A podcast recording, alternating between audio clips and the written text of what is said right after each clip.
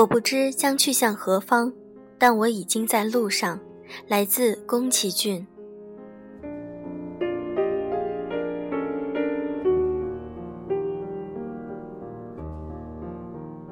亲爱的你们，欢迎大家收听优质女纸必修课，我是小飞鱼。今天很高兴的告诉大家一个好消息，小飞鱼已经成功的成为了荔枝的签约主播。在此再一次感谢大家的陪伴与支持，小飞鱼会更加努力。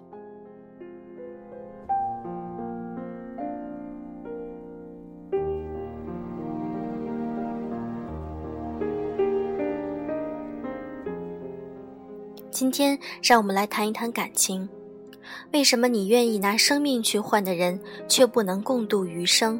来自日光清晨。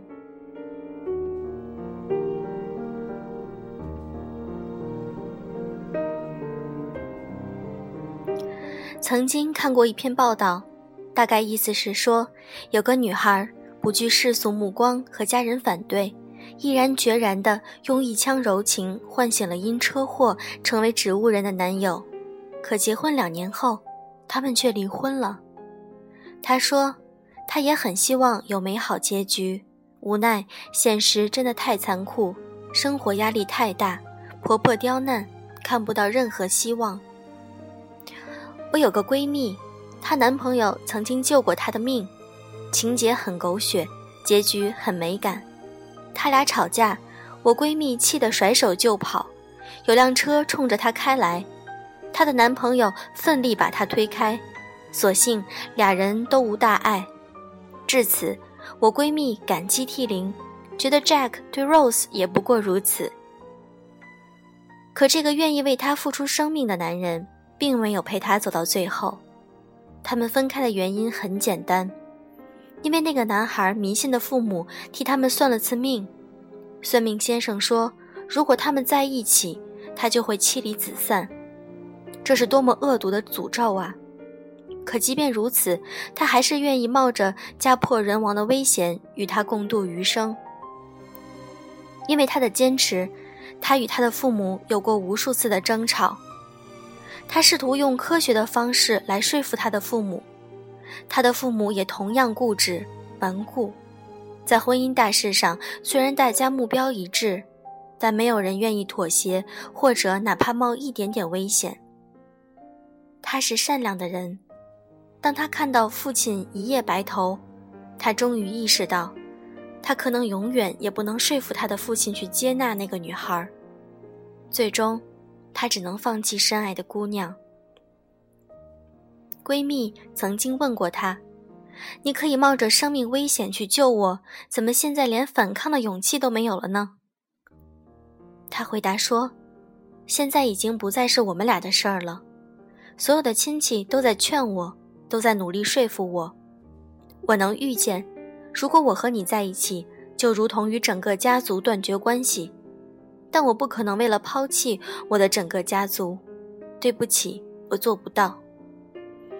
每一个字都变成了针尖，一针针的戳在了闺蜜血淋淋的心上。我相信他们都深爱着彼此，可共度余生不仅仅需要爱情。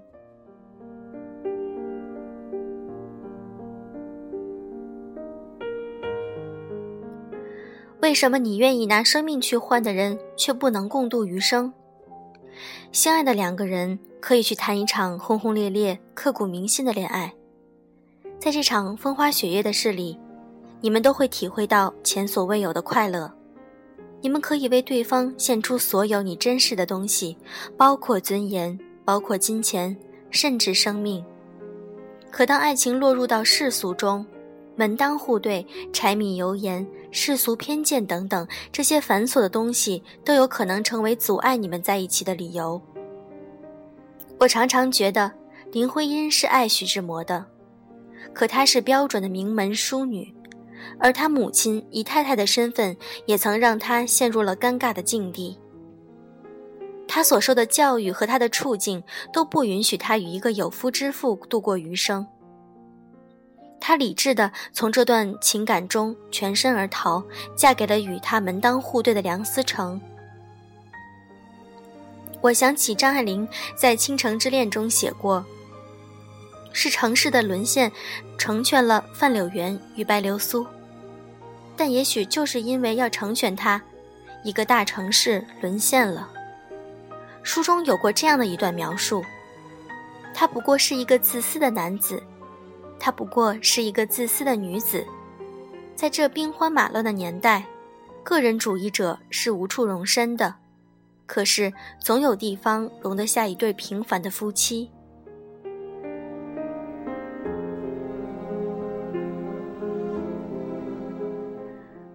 为什么都市的沦陷会成全范柳园与白流苏？因为战争可怕的让死亡变得猝不及防，而人往往在死亡的边缘拼运拼运气的时候，才会做出遵从内心的选择。这样的选择是不受任何世俗观念影响的，比起深思熟虑，它才更加真实。所以我常常想，若是林徽因曾与徐志摩经历过生死，在他面前面临死亡的那一刻，一定会选择嫁与徐志摩为妻吧。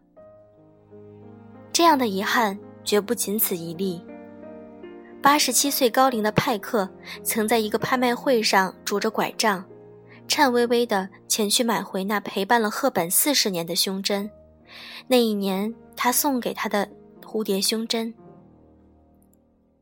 还如何去怀疑他是不是真的爱赫本呢？他将传家之宝赠予他，却没有与他厮守终生。当然，派克是十足的正人君子，他不会背叛他的婚姻，更不会让赫本背负骂名。可如果他们不幸地被命运抛到了生死灾难的边缘，我相信，派克一定会向赫本表白，也会牺牲自己去挽救赫本。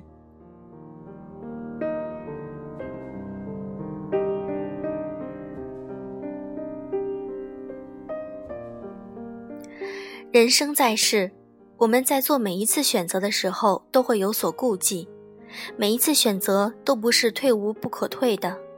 于是，我们自然而然的会给自己找好退路。我们曾与深爱的人度过了人生的某一段时光，在这段时光里，我们彼此无比的真诚与坦荡。我们曾牵着手看过无数的风景，转身仍然会觉得你才是最美的风景。我们也曾争吵得面红耳赤，一个拥抱，一个亲吻，并会化解所有的风波。我们都曾想过将终身托付给对方，我们都曾幻想过有彼此参与的未来。后来，我们因为某些原因走散了，可我们还是应当心怀感感恩的去怀念他，满心欢喜的去祭奠属于你们的故事。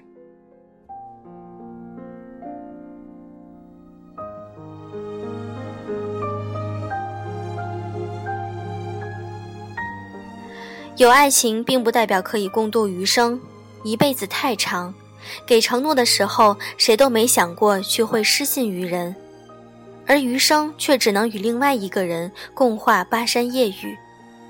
婚姻不一定需要多么浓烈的感情，婚姻里的两个人更应该是合拍的，比如他们门当户对，他们有共同的价值观、消费观，他们有着共同的目标。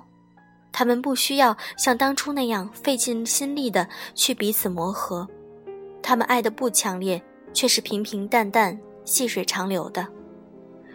不必对爱情心有不甘，毕竟曾经有个人像爱着生命一样爱过你，他曾无比的努力构建过属于你们的未来。这强烈的爱，总能在以后的人生里温暖到你。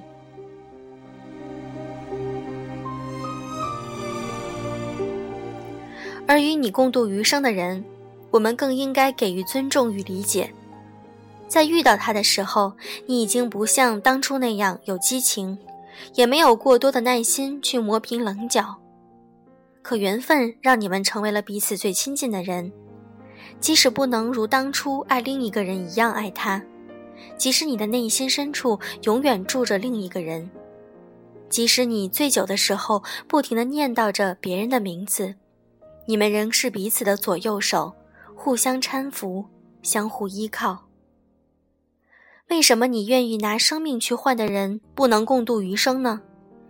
因为命运不舍将你们抛到绝望的边缘，而不在生死边缘，我们不会义无反顾的去爱，我们无法不遵从这世间所有的人伦道德。